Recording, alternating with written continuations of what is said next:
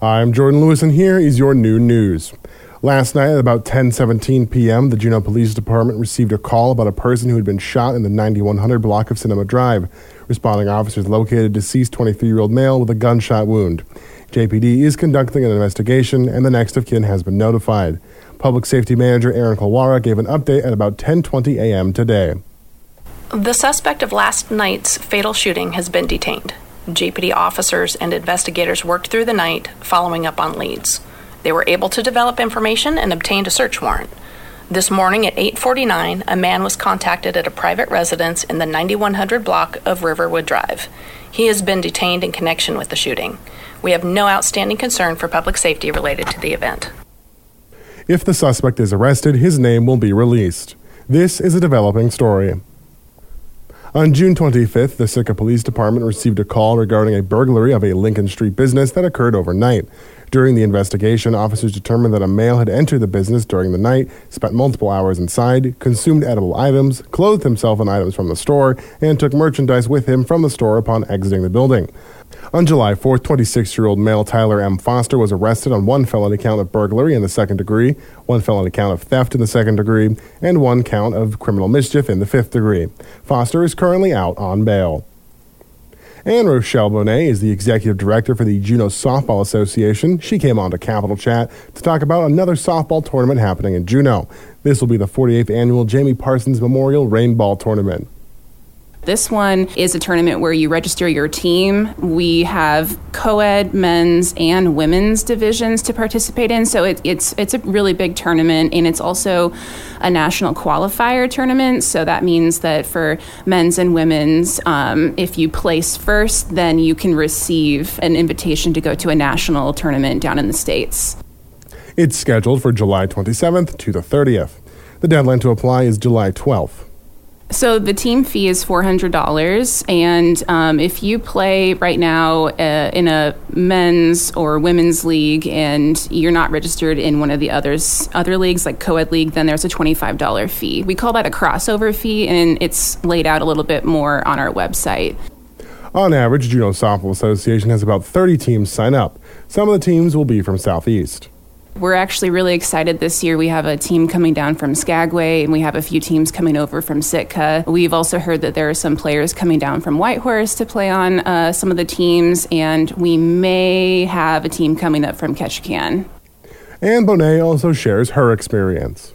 It's been really fun. My co-ed team and my women's team usually participate each year, and it, you know, it's it's like for lo- for the Juneau local teams, we're playing the teams we normally play in, in the league, but it's you know it's it's just taken up to that next level, a little bit more competitive. You know, there's a little bit more at stake. So it's fun. And then you know we all we also have the concession stand open during the tournament the entire time.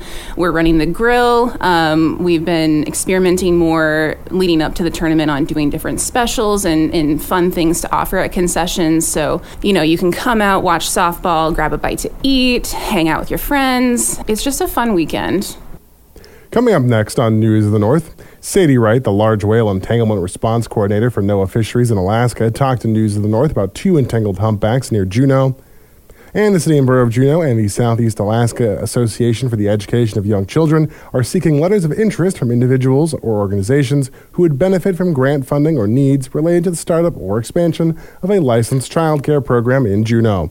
Those stories next on News of the North with Jazz Garrett. You're listening to News of the North. Sadie Wright, the large whale entanglement response coordinator for NOAA Fisheries in Alaska, talked to News of the North about two entangled humpbacks near Juneau. Here's details on whale number one. Monday morning, the morning of July 3rd, we received multiple reports that Manu, a well known humpback whale who's been seen uh, lunge feeding, foraging for herring in Fritz Cove, had become entangled in a Dungeness crab pot in Fritz Cove. Whales are often able to self release or free themselves from entangling materials. Deployed an assessment team to follow the whale and determine if he was able to self release. And they followed him throughout the day, and it became apparent that the entanglement was a bit more significant and that he was not able to easily remove the materials or, or disentangle himself. So we deployed a second team to further photo document and attempt a response. They attached a satellite tag to the entangling materials in order to track Manu. They have notified partner teams throughout Southeast Alaska about the entangled whale. Wright also shares details on whale number two. And then the same morning, the morning of July 3rd, we heard from a, a fisher down in Taku Inlet that a humpback whale had interacted with their deployed gill net and had become entangled in the gill net. The fisher was able to remove most of the net, but he thinks that the whale still might have up to 100 foot of gill net and cork line wrapped around its peduncle. So that one in particular, we're really interested in hearing from the public if they see a humpback whale in the Taku Inlet area with cork line behind it or in close proximity to cork line. We'd really like to receive uh, detailed location information and photos taken from greater than 100 yards away. Here is how the public can help. Photos are really helpful. Again, we'd like people to stay at least 100 yards away from any humpback whales, but in particular these animals. We want the animals to stay calm, and if we know their location, we can deploy a team, and the less that boats have approached the whale, the more amenable the whales might be to our response efforts. So we'd like people to keep their distance, but to notify us right away. You can either call our 800 number, which is 877 925 7773, or if they're out of cell range, they can reach out to the Coast Guard on Channel 16 on their VHF.